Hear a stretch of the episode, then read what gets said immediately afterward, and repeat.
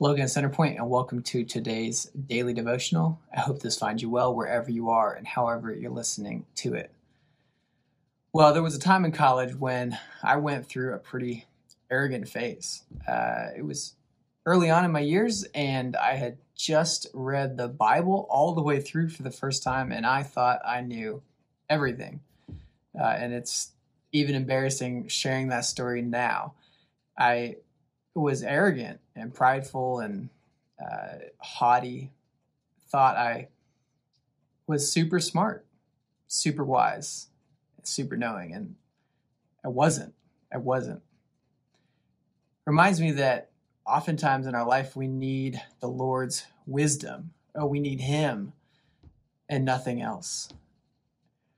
I uh, I want to be a constant learner in life, and uh, throughout my times in life, especially once I got past that super arrogant phase in college, I have learned to trust in uh, God's wisdom more and more and to run to Him when I don't know what to do. And I think we can all agree that 2020 has been a season of not knowing what to do.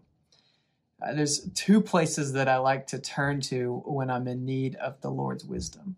One is the Gospels, to reread the stories of Jesus and to see how he lived his life and to see what I may do in imitation of him, uh, trying to learn how to live once again.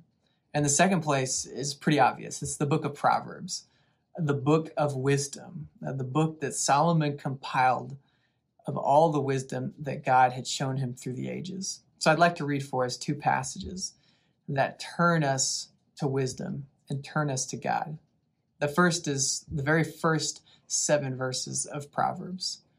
The Proverbs of Solomon, son of David, king of Israel, for gaining wisdom and instruction, for understanding words of insight, for, for receiving instruction in prudent behavior, doing what is right and just and fair, for giving prudence to those who are simple, knowledge and discretion to the young.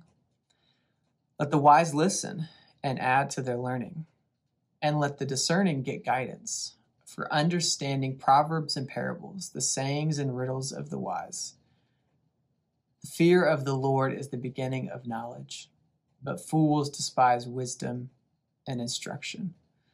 Friends, the encouragement that comes from here is that when we seek God first, when we fear Him, that when we know who He is and know His power and His might, that is the beginning of knowledge. Let us fear God that we might even glimpse the beginning of knowledge. second passage I'd like to share from Proverbs comes from Proverbs chapter 8, verses 32 to 36. And in this chapter, wisdom is personified. And she speaks, and she speaks truth. She says, Now then, my children, listen to me. Blessed are those who keep my ways. Listen to my instruction and be wise. Do not disregard it. Blessed are those who listen to me, watching daily at my doors, waiting at my doorway.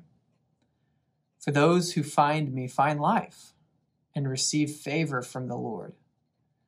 But those who fail to find me harm themselves all who hate me love death. I love that. Verse 35 Those who find me find life and receive favor from the Lord. Isn't that true? Jesus says, I am the way, the truth, and the life. In God, in His wisdom, and in life through His Son Jesus, we find the life we were truly meant to live. As we submit to God, as we fear Him, we begin to gain wisdom and knowledge. And we find the life that we were truly meant to live. So, this week, if you're confused about where to go, wondering how to react in this time, I remember perhaps you might want to turn to the Gospels to read the life of Jesus and to see how he's living and to try to imitate him. Or perhaps you might turn to Proverbs Uh, to see the wisdom of the ages that God has given us to turn to, and to remember that the fear of the Lord is the beginning of knowledge. Would you pray with me? God, we thank you that you are all knowing and that you are never changing. God, that who you were is who you are.